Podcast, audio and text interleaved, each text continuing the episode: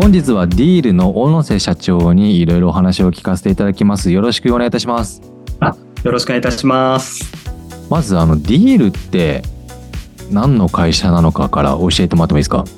はい。えっと、コマースの力で全ての人を成功に導くという企業理念を、えー弊社掲げておりまして、はい。えーまあ、いわゆる e コマース、EC うん様だったりとか、あとはまあ D2C の企業様えー向けにですね、あの弊社は SaaS 事業えーだったりとか、えーソリューション事業をあの提供している、まあ、EC 総合支援企業えーになります。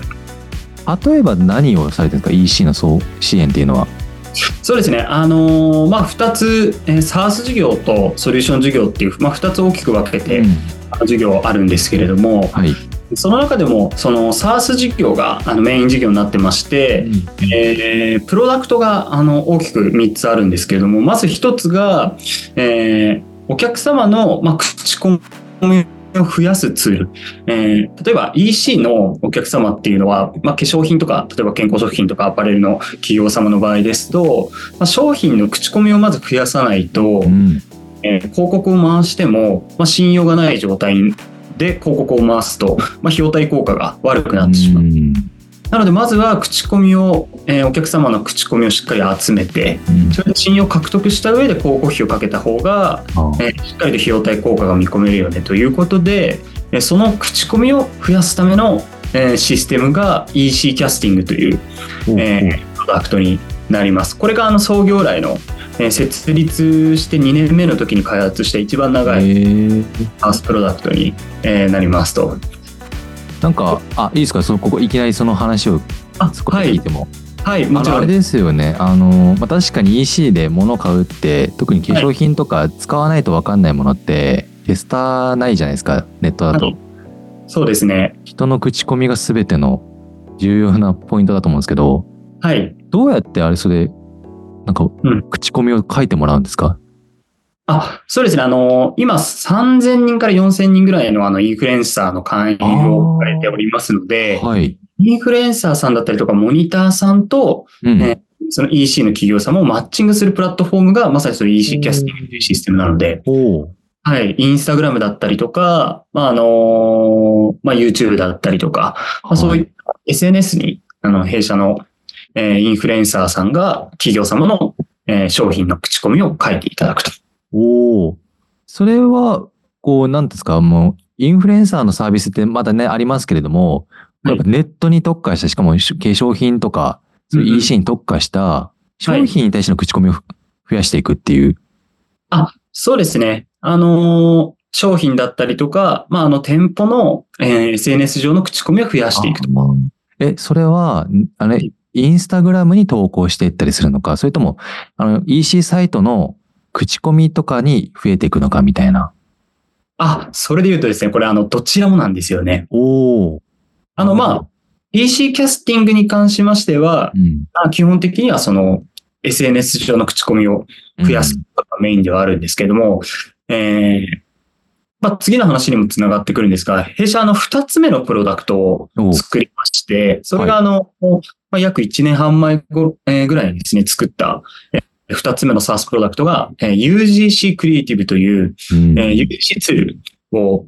あの開発して今提供してるんですけど、お。これは EC キャスティングで溜まった口コミを EC サイトにえー活用していく、要は掲載していく。はいはい。ありまして、で、その口コミのあの分析、改善までできるというような、あのプロダクトなんですけれども、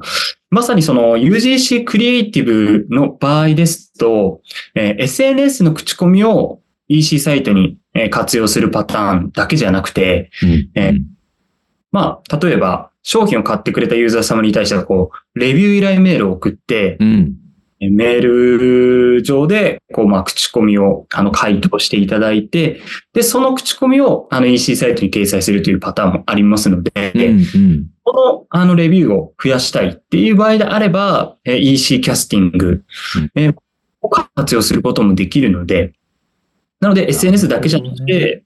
えーいわゆる、こう、星型の、これ元祖、あの、UGC って呼んでるんですけれども、はいはい。ポンさんだったりとか楽天さんみたいな、あの、星型のスター表示のレビューも増やせるようになったっていう意味では、うん SNS に限らないっていうところが、会社の、あの、口コミを増やすシステムと、まあ、活用するシステム。これが EC キャスティングという UGC クリティになります。まあ、いわゆる流入を増やすっていうところと、コンバージョンを上げるみたいな、この二軸でやってるわけですか？あ、おっしゃる通りです。はい。はいはい。なるほどね。うんえ、実際導入した企業さんは結構やっぱ成果上がってるんですか？あ、そうですね。あのーやはり EC サイトに口コミが一件もないサイトと、うん。あの100件、えー1000件、1万う件、ん。しっかりと口コミがあるサイトでは、もう全く CVR が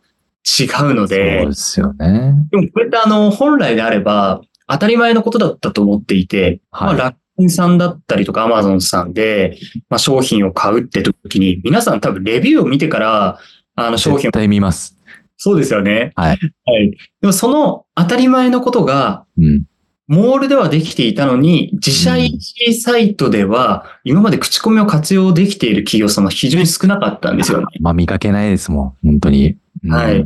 そこで自社 EC サイトに、えーレビューだったりとか SNS の UGC を活用できる、えーまあ、プロダクトを、まあ、我々は開発して提供し出したのが、まあ、弊社の、あの、まさに事業内容に。なるほど。はい。それはメインの事業で、他にもこうソリューションになっていろんなものをやられてるんですか？はい。あのー例えばソリューションの場合ですと、UGC クリエイティブだったりとか EC キャスティングを導入いただいている企業様はい。ですね、まあ、EC サイトも制作してほしいとか、ああ、なるほど。はい。あとはまあ芸能人の方もキャスティングしてほしいとか、まあいろんな要望を日々いただくんですね。というのも、弊社のまあシステムってこう月額定額制の、まあ、いわゆるサブスクリプションと呼ばれるストックビジネスのあのビジネスモデルを、えー取ってますので、まあ毎月お金を払ってくださっている企業様にとってはですね、まあやっぱり弊社とすごく仲がいいわけですから、うんまうん。あ、いろんな会社に依頼するよりも、まあ、弊社にまとめて、えー依頼した方が、広告もコンサルもう、ん制作も依頼した方が、まあ、効率がいいわけですよね。うん。うん。なので、そうやってお客様の、あの、要望を、に応えていこうということをしていったら、どんどん事業内容が増えていって、それが今でソリューション事業になっていったと。はあ、なるほど。めちゃくちゃ、あの、もうもうもう、絶対必要になってるサービスをね、展開されてると思うんですけど、はいあの、会社自体、ディール自体は、はい。いつで創業されたんですか？あ、えっと、2017年の8月に創業しておりますので、はい。現在、4期目の会社に、設立7年目の会社になりますね。7年目。会社の規模的には順調に大きくなってるんですか、あ、そうですね。はい。もう順調にあの従業員も増えて、あの、企業様の数もですね、今、えー300社を超えておりますので、おー、すごいですね。順調に、はい、えー伸びているような状況になります。従業員規模どれぐらいなんですか、今？あ、今もう20人の規模になっておりまして、はい。20人で300社ってすごいですね。そうなんですよ。まあそこはやはり、あの、プロダクトの力だなと思ってういてん。これあの、いわゆる労働集約型のビジネスモデルでしたら、おそらく300社のお客様を、あの、従業員数20人で見るのは不可能だと思うんですけどもそうです。ね。うん。我々あの、あくまで SARS がメインの会社になりますので、うんそれが、あの、可能であると。要は、プロダクト、テクノロジーの力を使っているので、はい。いや、あのね、EC の支援の会社って世の中に結構たくさんあると思うんですけど、SARS でっていうのは非常に少ないというか、はい。限られた会社さんだと思うので、ちょっとそうですね。ね、あの、すごい気になっていて、はい。なんかその、20人の組織、今、でもそれもまた増やしていくと思うんですけど、はい今のこのディールの強みって、組織的には何かあるんですか？そうですね。あのーまあ、弊社の一番のやはり強みは EC 総合支援うん。ところが一番の強みだと思っていて、まあ、あの、まあ、多くの、えー D2C、EC 事業者様が、まあ、我々のプロダクトを導入いただいているわけですけれども、はい。やはりあの、まあ、UGC プロ、UGC のプロダクトであれば UGC しか支援できないとかっていう話う。あの、競合他社さんですとなってしまうんですが、まあ、我々は、あの、EC の立ち上げから成功まで総合的に支援ができると。で、そういった、えー、まあ EC のプロフェッショナル人材を多く抱えているっていうところも、まあ、弊社の強みになっているので、まあやはり、あの、人が強みになるのかなとは思います。いや、これすごいなと思ってるのは、あの、僕もそのウェブ業界、EC 業界、ちょっと関わってた期間があって、そうなんですね。あの、作るまではできる会社って多くあると思ってるんですよね。カートを実装して、まあ、その世の中にも、そのゼロベースでね、作るっていうよりは、あの EC キューブとかカラーミーとかいろいろそういうね、ASP っていうんですかね。まあそういうサービスがあったりして、まあ組み込んでいくみたいなのあると思うんですけど、そこまでで終わっちゃうというか、ああ、なるほど。カードをでね、購入ができる、商品が届くまではできるけど、その売り上げを上げるって、なかなかこう知見がないというか、普通。はい。そこはだからディールさんめちゃくちゃ強いですよね。そうですね。あの、まあ、やはりそれは私自身の原体験がすごくう大きくん。まあ、一社目の会社がカートシステムの会社で私、あの、サラリーマン時代勤めていて、で、逆に、二社目の会社は、あの、広告代理店のソリューションを提供している会社に勤めてたので、まあ、あの、どちらも、あの、プラットフォーマー、EC のプラットフォーマーでも働いたことがあるし、EC のいわゆるソリューションのうん売り上げを上げていく方の会社にも勤めたことがあるっていう、のいいとこ取りをこう掛け合わせた事業を今おりますので、そこの原体験はすごく大きいかなと思ってますね。でも、あれ、小野瀬さん、じゃあちょっと過去の話も聞いてっていいですか？ぜひぜひ、はい。え、もともと、えーっと、いつ、一社目だったんですか？えっとですね、まずあの、2015年の4月から、えー、テモナ株式会社というあのまあ、EC カートシステムを提供している、はい、はい。まず勤めたと。うん。えーその会社が当時、社員数が10人ぐらいしかいない、あ本当にもうスタートアップの、まあ、上場3年前のタイミングだったので、はい。まあ、私、あの、正確に言うと2014年から、まあ、あの、ずっとこう1年間ぐらい大学4年生の時にこう、内定者アルバイトを週あ3あ、はい、はい、はい。まあ、その時まだ、あの、上場直前前期っていうタイミングで、まあ、社員が10人しかいない時に、こう、カートシステムだったり、ウェブ接客ツールみたいなのを、まあ、EC のお客様に売ってたので、これがまあ、まず一番、あの、私の EC 業界の一番最初の経験になる。うん、うん。そういった、あの、経験させてもらえたなと。で、その後ですね、えーまあテモナが、えー当初マザーズに、えー今は、あの、当初グロースっていう、あの、はいますけど、あのーまあ、当初マザーズに、えー IP をしたと。まあこれがすごく大きくてですね、えーまあ、ある程度その10人しかいなかった会社が、まあ、あの、どんどん社員が増えて、うん。登場するっていう経験をしたので、まあ自分の中ではある程度その役割を終えたかなというふうに思ったので、あ次のステップに進みたいなって思ってたタイミングで、あの、まあサイバーエージェントさんからお声掛けいただいあ。て、うん。で、あの、サイバーエージェントさんの、いわゆるそのメディアですね。はい。あの、アメ、アベマ TV だったりとか、アメうんうんだったり、アメブロだったり、まあいろいろなそのメディアを管轄する、まあサイバーエージェント本体のメディア事業本部にえー配属になって、まあそこの広告枠を売ったりとか、えーソリューションを提供したりするような、えー仕事をさせていただいたと。で、後半はもうあの、アベマ TV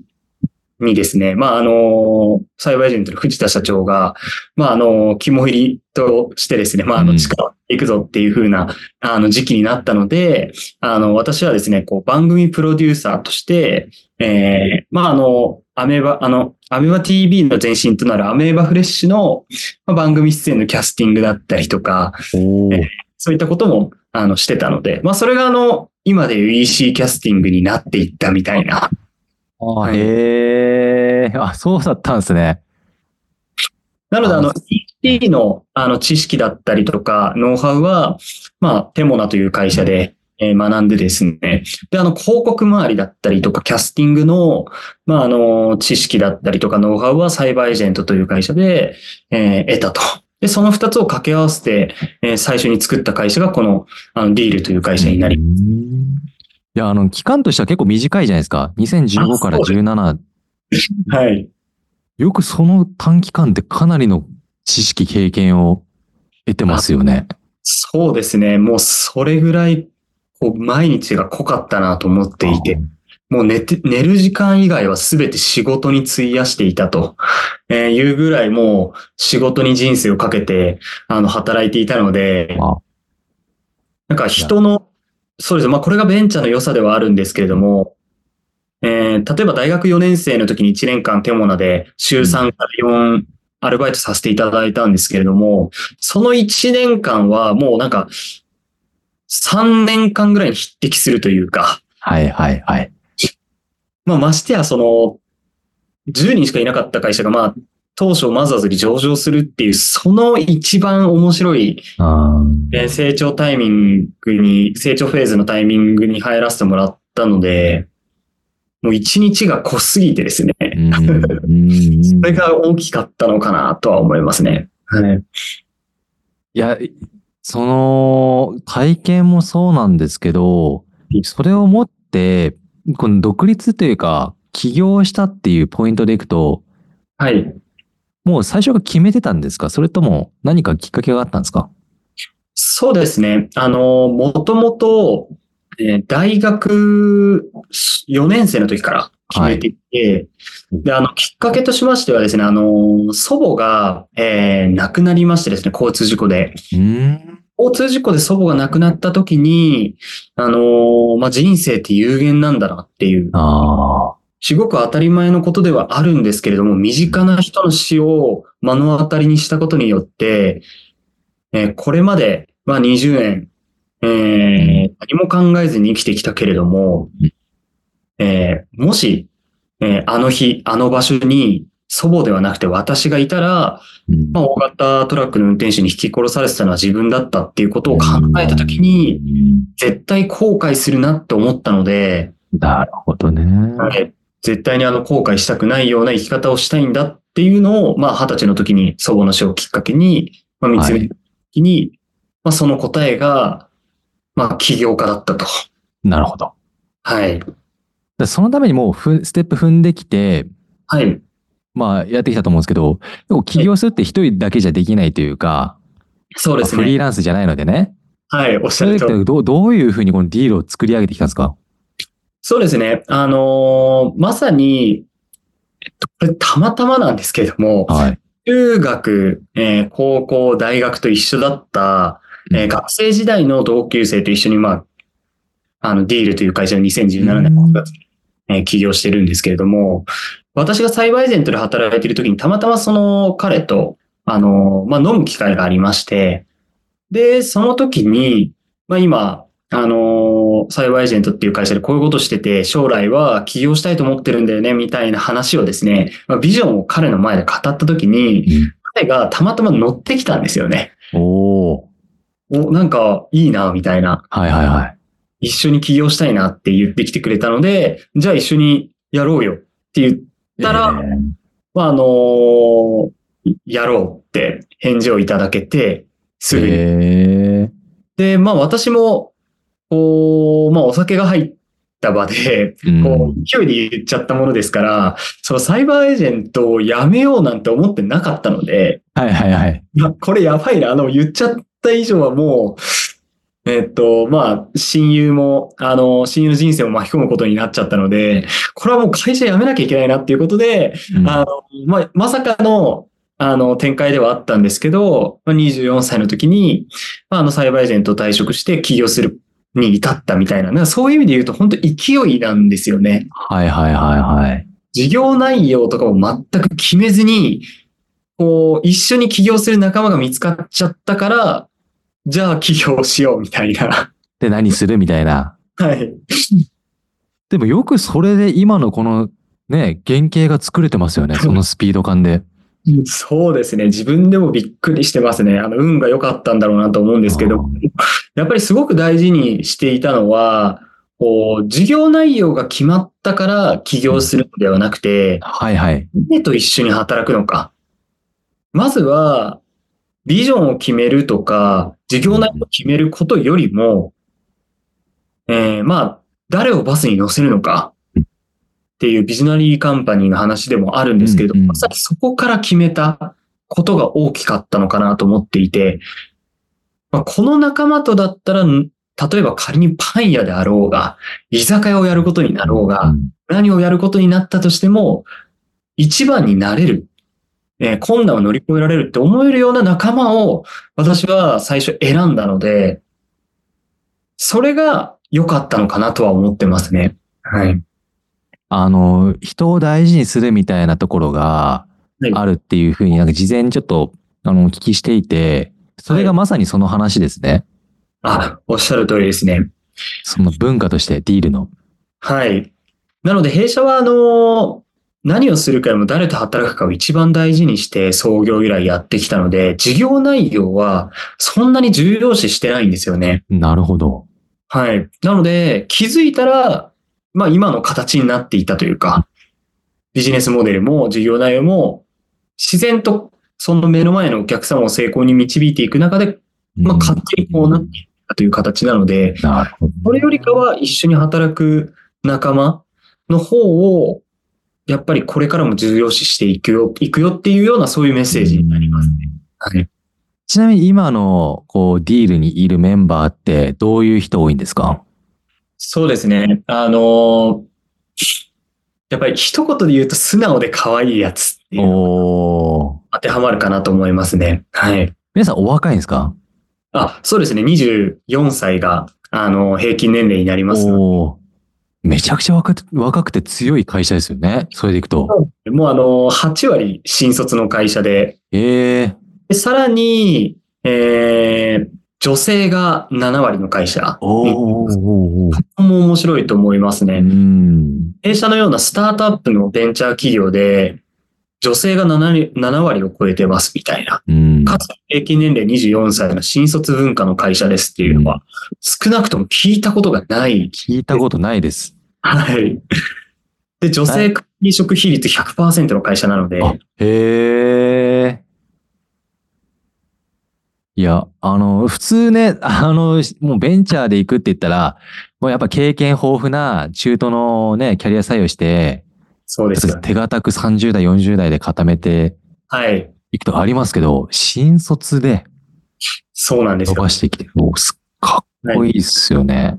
ありがとうございます。本当にそれが弊社の強みでもありますし、あの、私が一番、こう、大事にしているポイント、まあ、会社を成長させること以上うに、ん。すごく情熱を持って取り組んでいるポイントが、まさにそこの、うん。売り物でもない、えーものを、まあ、何者かにしていくみたいな。まあ、何者にでもなれるということを、うん人生をかけて証明したいっていう強い思いがあって、やはりそういう思いに至ったのは、やはり原体験が一番強くてですね。まあ、私あの、もともと理系の、もうどこにでもいる大学生だったわけですけれど、うんうんしかもそれはまだ、あのー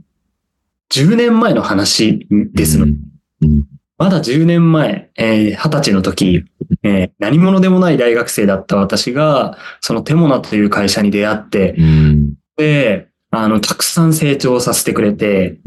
で、気づけば、もうあの、上場企業になって、で、その会社の主役として活躍できたと。で、今ではもうあの、自分で起業できる、して、ね、あの、自分で会社をうんできるようなところまで成長させてくれたのは、やはり新卒の会社が根気強くですね、未経験の私に、まあ、たくさんのチャンスをですね、与えてくれたからだっていうのは、もうこれは間違いないと思ってますので、もし、まあ私があの、テモナやサイバーエージェントっていう、まああの、新卒文化がすごい強い会社なので、どちらも。うん。やっぱりあの2社に恩返しができるとするならば、それはもう自分の会社が今度は新卒が主役の会社になっていく、まあしていく。えー要は日本で一番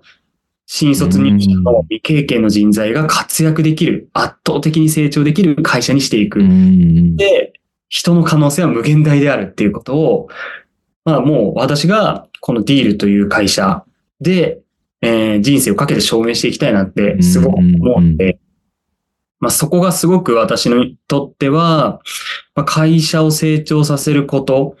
えーと同じぐらい大事にしているというか、情熱をかけて、えーやっているポイントです。はい。や、それでいくと、この後ディールって、こはい。の5年後、10年後みたいなところでいくと、はいどういうなんか成長曲線を描いていくというか、決めてますか？そうですね。もうあの、昔から決めてることがあって、はいはい。1万人の雇用を生み出すと。1万人？しかもそれは、できることならば、はい6割以上は新卒。うーん。なので、1万人中6000人以上は、えー、私は新卒で固めたいと思っているので、そういう会社を作りたいと思いますし、新卒が多い会社なのに、え日本を代表する会社だよねとうーん。言ってもらえるような、えー、まあ日本で一番新卒が活躍できる、あの成長できる場所にしたいなと私は思っているので、まずそこは一つ。で、事業面で言うと、うん私はあの、EC 業界のインフラになるっていうのを、あの、ビジョンに掲げている会社になりますので、はいはいはい。えー EC 事業者の、えー企業様にとってですね、なくてはならないプロダクトやソリューションを提供するような会社でありたい。うんんですよね。あったらいいなとか、あったら便利だなではなくて、うん。やはり、なくてはならない。なくなったら困るって言ってもらえるような、うんそういうインフラ、EC 業界にとってのインフラとなるようなえ会社を目指しておりますね。うん、なるほどね。いや、ちょうどあの EC ってもう20年ぐらいになると思うんですよね。あの、本当に最初のスタートをしてから、業界としては。まだ浅いというか、あ、そうです。いろんな業界ある中で、で、なんか僕の中でイメージでは、なんか、こう、この5年ぐらいって、そんなす EC 業界に大きいインパクトがもたらされたかっていうと、あんまり感じてはいないんですよ。はい。それでいくと、こう、ディールが、ディールさんが、はい。その、なんか企業も売ればいい話じゃないじゃないですか。はい。商品売れるだけが嬉しいっていうよりは、やっぱこう、必要な人に必要なものが届かれる、届くっていうのが大事だと思うんですけど、その、なんていうんだ、か橋渡し。うんめちゃくちゃ必要だと思うんですよね。この口コミっていう言葉。はいあ。まさにおっしゃる通りだと思います。あとは、あの、その一つの、まあ、インフラを目指すとうん。いう人に対して、うんまずその序章となるような一歩も生み出しておりまして、はい。これが、まあ、あの、新規事業の、まあ、EC 決済のおチャットボットツールである EC チャットボット。これが、まさに、まあ、我々の、まあ、インフラ構想の、まず第一歩につながるプロダクトでして、お今まで弊社の、いわゆるこう、マーケティング系の、あの、うんプロダクトを提供してきた会社なんですけれどもうん、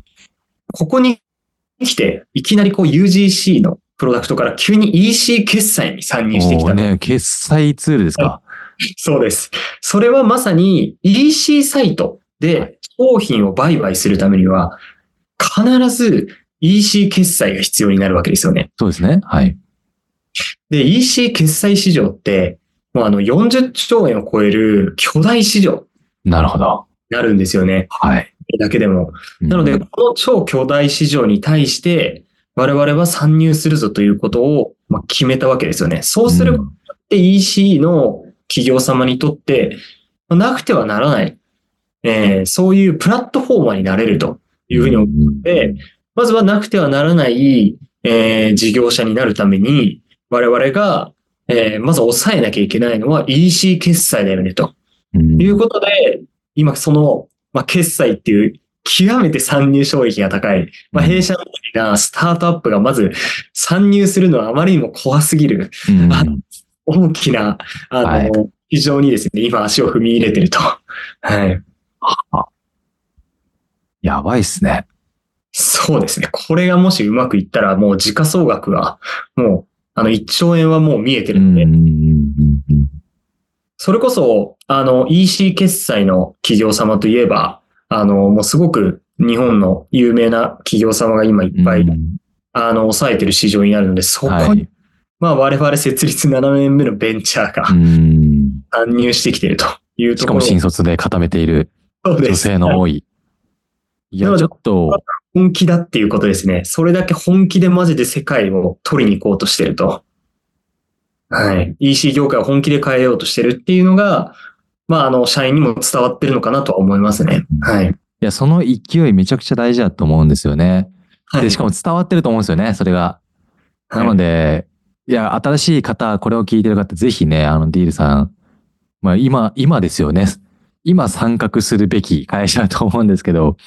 はいちょっとあの、今聞いてて思ったのが、ごめんなさい、はいサイバーエージェントさんで僕、アベマ TV で好きなドラマがあるんですけど、ああ、そうなんですね。会社は学校じゃねえんだよっていう、ああ、はい。いや、あれの主人公みたいな感じなんですよね。小野瀬さんがもう、もはや。でシーズン3出たら、小野瀬さんが、ちょっとモデルになってね、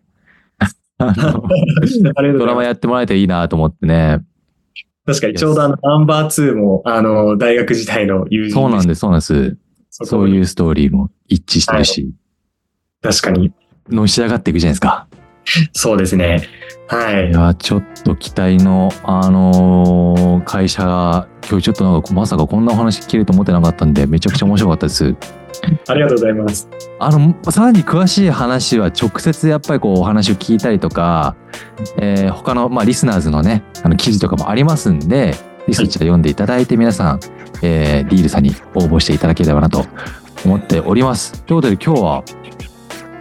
小野瀬さん、ありがとうございました。こちらこそ、ありがとうございました。採用バンバンしてるんですよね、今ね。あ、はい。そうですね。じゃあ、応募ぜひ皆さんしていただければと思います。はいなん。かこの辺に多分リンクとかね、貼ってあるんじゃないですかね。どんどん下とかにあると思うんで、はい。お願いいたします。はい。では今日はありがとうございました。はい。ありがとうございました。